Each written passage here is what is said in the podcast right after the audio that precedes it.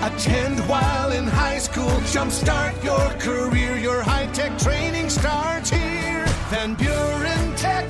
Your career, your future, your life. Paul Anbecker with That's Just Good News. Maddie Nolan of Calera, Alabama recently celebrated her eighth birthday. Plenty of friends and family attended the party and brought gifts. But instead of accepting those gifts for herself, Maddie decided to provide happiness for other kids that were in need and give all the gifts to a local shelter. She also donated all the money and gift cards that she received for her birthday.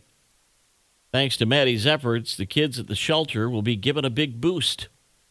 Janelle Sierra, executive director of the shelter, was impressed with Maddie's attention and generosity. As Janelle explained, I was overwhelmed by how much she had collected and everything she brought to us. It was sweet. There was something for all ages of girls and boys. She thought of everybody. So it's going to end with a lot of smiling faces for our clients and their children all due to some amazing kindness by an eight year old girl. And that's just good news.